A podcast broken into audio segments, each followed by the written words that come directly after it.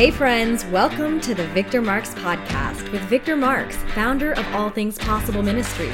Welcome to the show where we bring you real conversations faced with life's hard truths, stories of redemption, and the latest from the front lines. Whether you're on the road, getting your day started, or finally settling in, we've got an exciting new episode planned for you. So let's dive in to today's show. Hello, everybody. Welcome to today's edition of the Victor Marx Show. Scott Mann is joining us today, and many of you have probably heard of him. Uh, he spent 22 years in the Army, 18 of those years as a Green Beret. Uh, he specialized in unconventional high impact missions all over the world. Scott is now a strategic connection coach, teaching corporate leaders and their teams techniques to build trust and relationships He's he's also a certified breath coach and speaker. Scott is the author of several books, including Game Changers, Mission America, and we're going to talk today special about his latest project. Uh, that's powerful. It's called Last Out. It's the Elegy of a Green Beret. You guys, I'm excited to have him on the show today. Scott, man, welcome. Hey, Victor. Thanks for having me. Brother, so this is pretty exciting all those years in special operations, all that time hurting people's feelings and saving good lives and all that. And here you are, you've you've coached and helped corporate leaders uh, do all this, and yet I, I, I love the fact that you've turned to the arts to help further a story that would help many. Through uh, you wrote a play. Tell us about this play. Yeah, thank you. I appreciate being on. Uh, it was something that uh, I never in my wildest dreams thought I would do. Um, you know, I when I came out of the military, like you and so many folks, my, my transition was, uh, you know, a bit clunky. In fact, it was downright rough. Um, and I, I, really struggled with my transition, in fact, and it got really dark. And at some point along the way, I had a couple of civilian mentors. Uh, one of them was a former football player named Bo Eason, who uh, ended up becoming a playwright and an actor.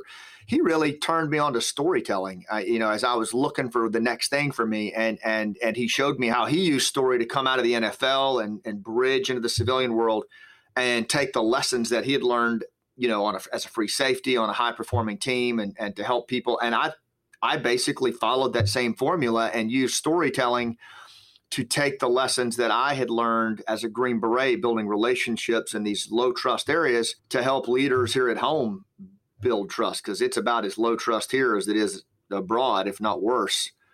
And along the way, Bo kept coaching me that there was a, a deeper story in me um, and I had never written a play or acted or any of that stuff, but I did love storytelling.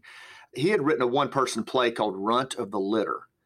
And it was all about him and his brother Tony Eason, who played for the Patriots, both played for the Oilers.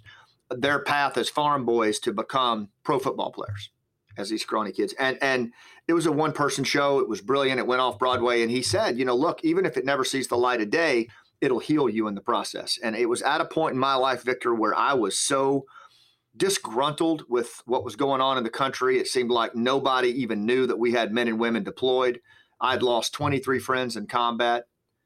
Um, and I thought, man, you know, I've tried everything I can. I've gone on CNN and Fox and been on stage and telling stories, but nobody seems to even care mm. that uh, we're at war. And then my son told me he wanted to be an SF guy as well, and I was like, all right, that's it. Yep. Um, so that was when I decided to write the play. It took me two years to write it, uh, another year to learn how to act to complete my midlife crisis. Yeah. Um, and then another year to, to put it up and tour. So it's been a four, four and a half year journey. It's incredible. Um, so was that actually you in the trailer that I just saw? Yeah, that's me. Oh my gosh. Yeah. Wow. Okay. You know, I was like, wow, they, they hired professional actors to do this. Okay. Well, here was the thing. So the play is about a, a, a Green Beret sergeant because nobody ever writes movies or plays about NCOs. They're always about officers. And I was an officer, so I'm I'm lumped into that category. But I wanted to tell the story. You know, you always see the movies, Victor, about the first in, right? Whether it's Right. a fighter pilot or a Navy SEAL or Marine recon, it's always the first in. But I, I looked at it, I'm like, all right, we're we're 15 years into this war at the time I started writing. And I thought, man, that's like three times longer than World War II. Nobody ever tells the stories of the last out, you know, the men and the women and their families who go back day after day, month after month, year after year. We got veterans that have deployed 12, 13 times in this war, Hmm. and family members that have endured that for, you know, decades. Mm. No one tells their story.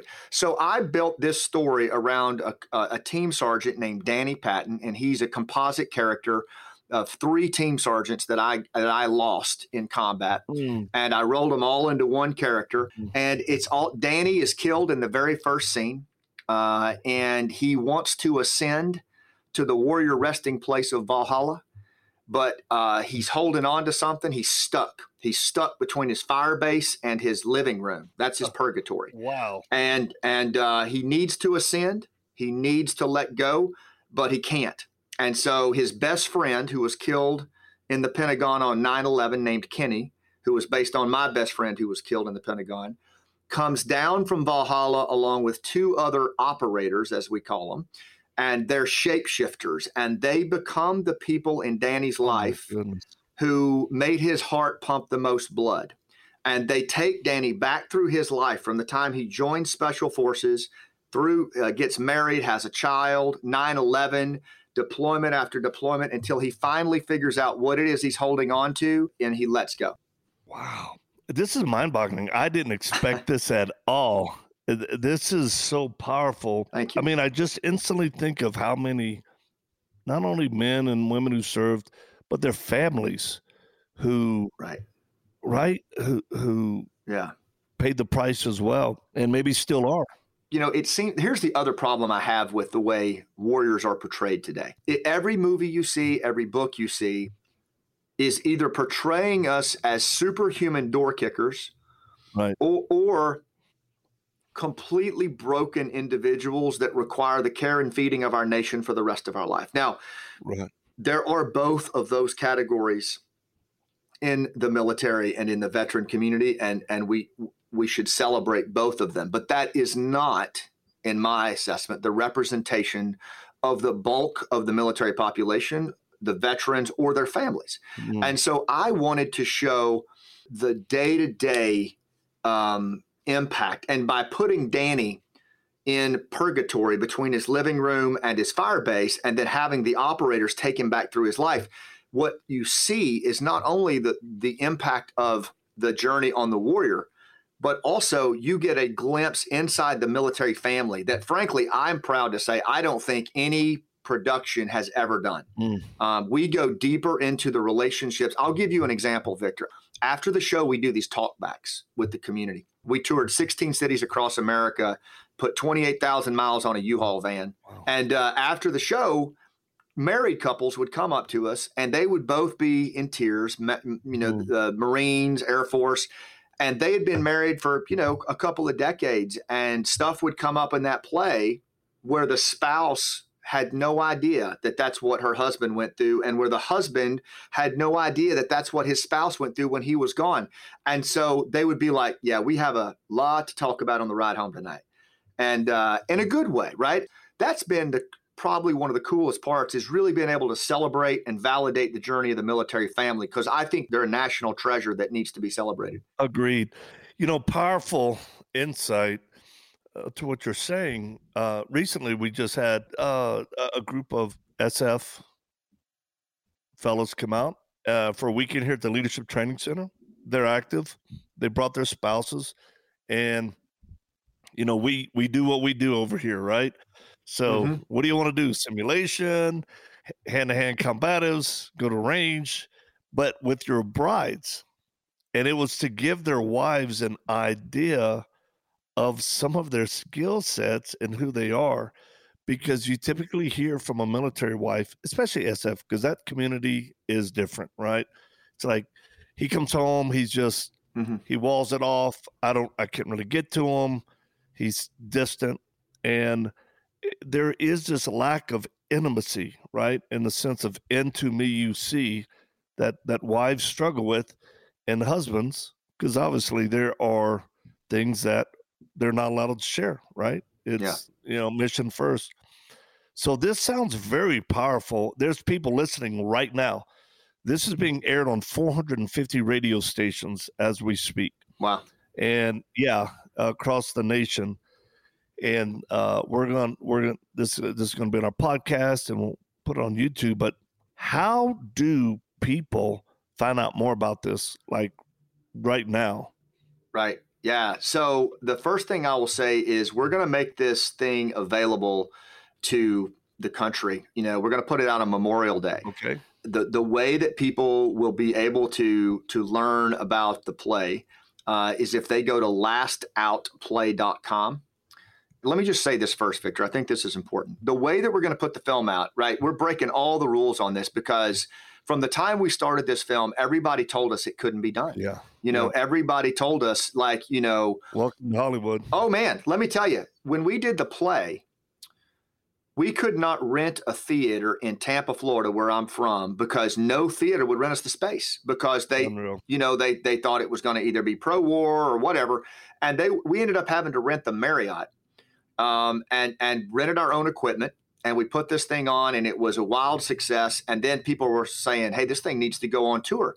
Well every place that we went on tour we had community hosts who would actually bring us into the community. They would get the venue. They would um, bring the butts in the seats and even bring us food and like it was amazing. Wow. it was truly wow. you know we were like an old school troop. And by the way everybody in the cast is a veteran or a military family member and our team our support team same way. Really? Um, like our tour manager uh, lost her husband, an Air Force veteran, to suicide. Uh, our our logistics team, we have Gold Star moms on the team, and so it's a pretty eclectic group of uh, misfits. Every everybody has skin in the game on this one. Oh man, and, and uh, but anyway, these community hosts were amazing. They were the ones that really made it possible logistically. So what we decided when we when the COVID shut it down, we said, all right, we're going to put this thing to a film. We're going to get it out to the country.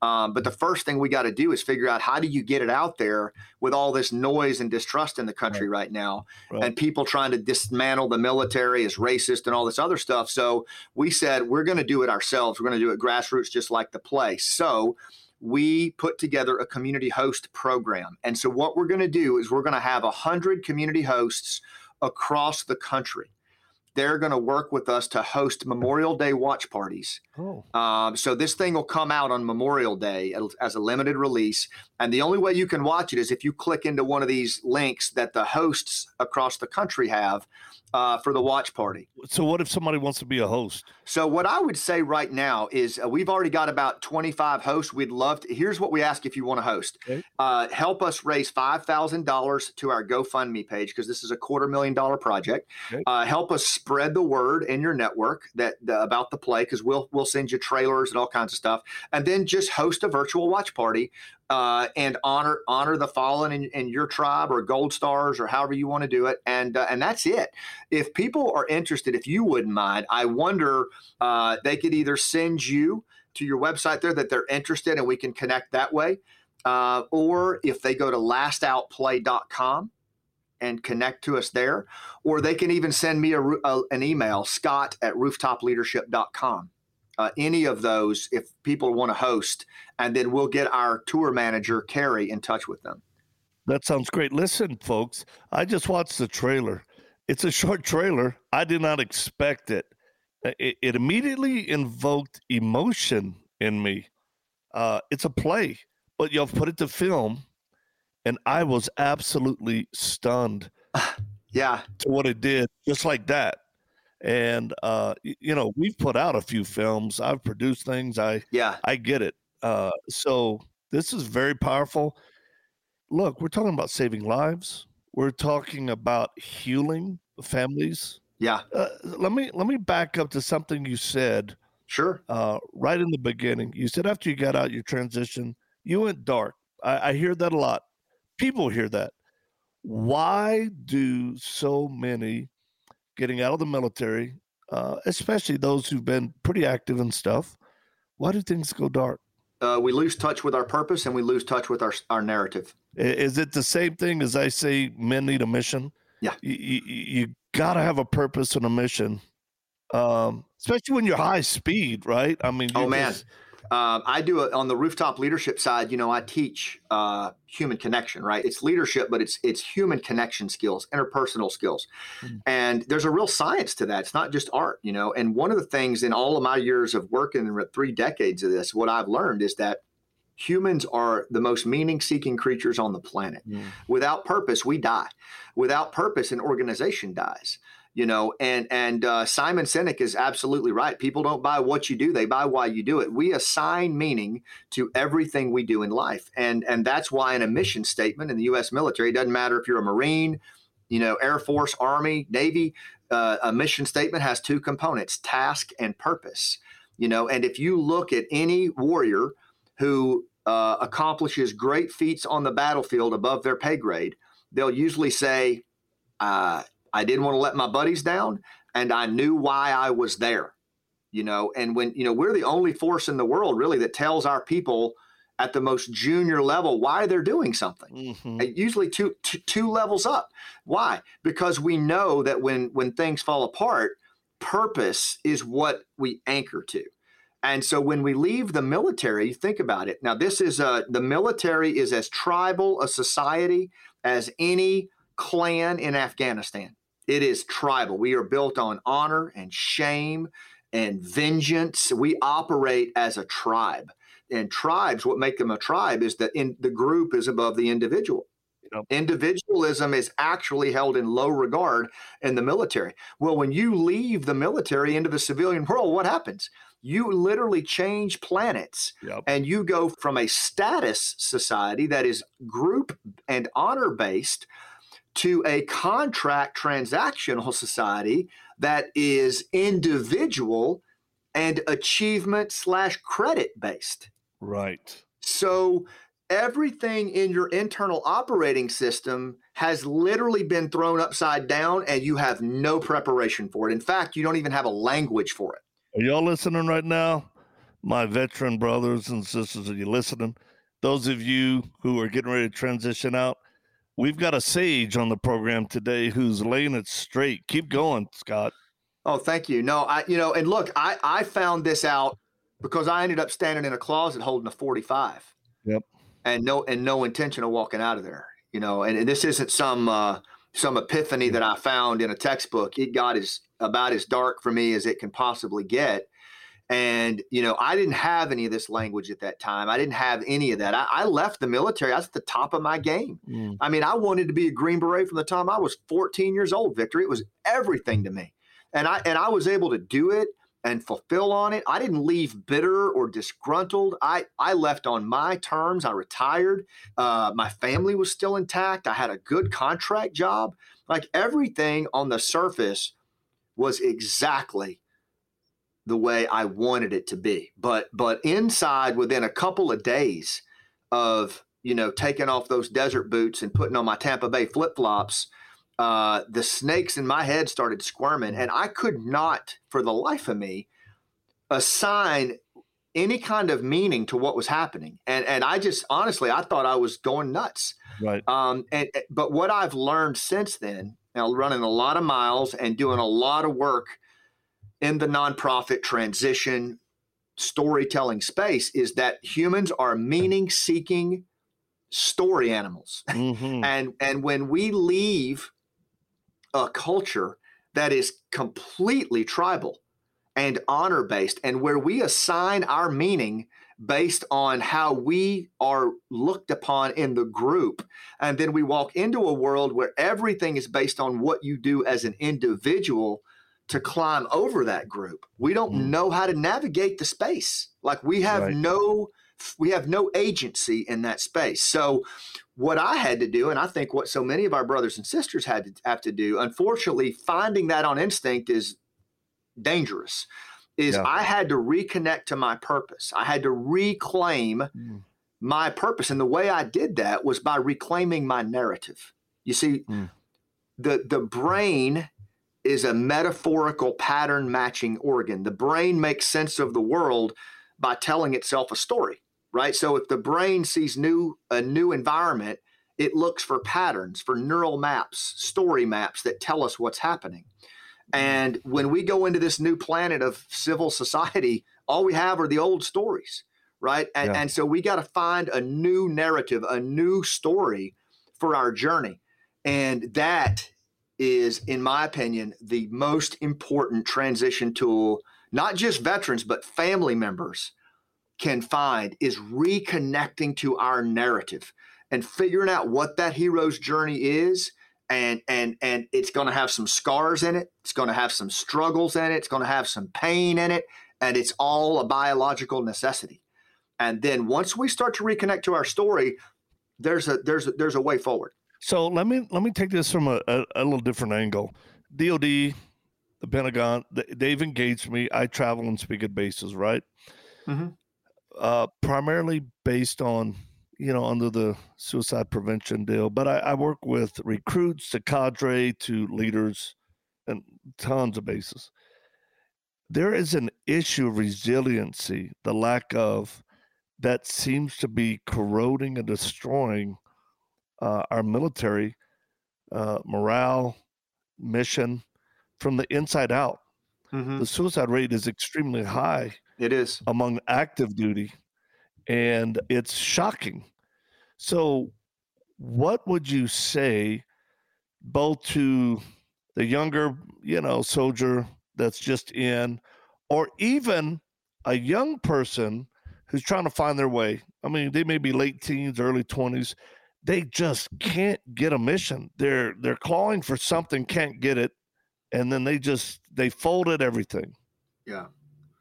No, that's a great question. It's a tough question. It is. Um, it is. And I will tell you, I, I go back to, I believe yeah. that in every single one of us, there is an innate purpose. My dad calls it leaving tracks. I think we are actually born and gifted a purpose. And it's yeah. less about finding it and mm. more about uncovering it. Okay. For example, Victor, I feel like a lot of people who are looking for their purpose, what what they try to do is they try to do what these thought leaders tell them to do, which is probably a bad idea. I think right. if we try to if we try to be still and just reflect on our purpose, I guess not how it works. I, I feel like movement and meaning are inextricably linked. When we move, we find meaning. When you and I, before we came on the podcast, we talked about farming like you grew up farming, I grew up farming, and I will tell you that there's something to movement. Like when you move, even if you've gone through trauma, like I do a lot of breath work with people who have dealt with trauma and who you know, and I had to do a ton of breath work for the play because the play is all based on true stories that happened. Wow. And and so uh, you know, I would get triggered yeah. in the play and I would have to move and do breath work to move through that. And I believe that we find purpose through movement. And we find purpose by looking in the eyes of our ranger buddy, our battle buddy, focusing on people around us. What do they need from me right now? How can I be of service? Mm-hmm. How can I play a game bigger than myself? When life falls apart, it's usually because we're in our own head and we're worried about how we're doing instead of the person across from us. We are social creatures. We are wired to actually take care of other human beings. Um, and I think that we can, when we're in our darkest place, that's when we need to really focus in the eyes of the person across from us and ask how we can serve or play our position for them. And we will find meaning in that. It's brilliant simplicity. You know, it's it's an attitude of servanthood that gives a person a mission.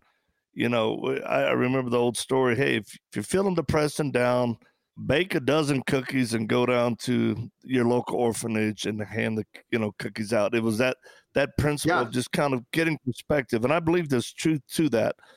This has gone by so fast that people are going to have to listen to this again because I took notes like I'm a court reporter uh, with uh. shorthand, uh, and I barely know how to spell. No, I'm the same way. Can you just hang out for a minute so we can do another broadcast. This is too good to stop. Absolutely. So, wherever you are, whatever you're doing, do it for the glory of God. And if you're enduring and struggling, don't give up. Press on, press on, press on. And uh, whatever God calls you to do, again, do it full throttle for His glory. I go get it done. God bless you. Thanks for joining us for today's episode. We'd love to stay connected with you and invite you to the conversation beyond this podcast. You can check out more of the work we're doing around the world at victormarx.com, Facebook, Instagram, and Twitter, all linked in the show notes. Be sure to drop us a comment in the review section if today's show has impacted you in any way or if there's anything you'd like to hear more of. We're always encouraged to hear from you. Thanks for spending your time with us. Until next time.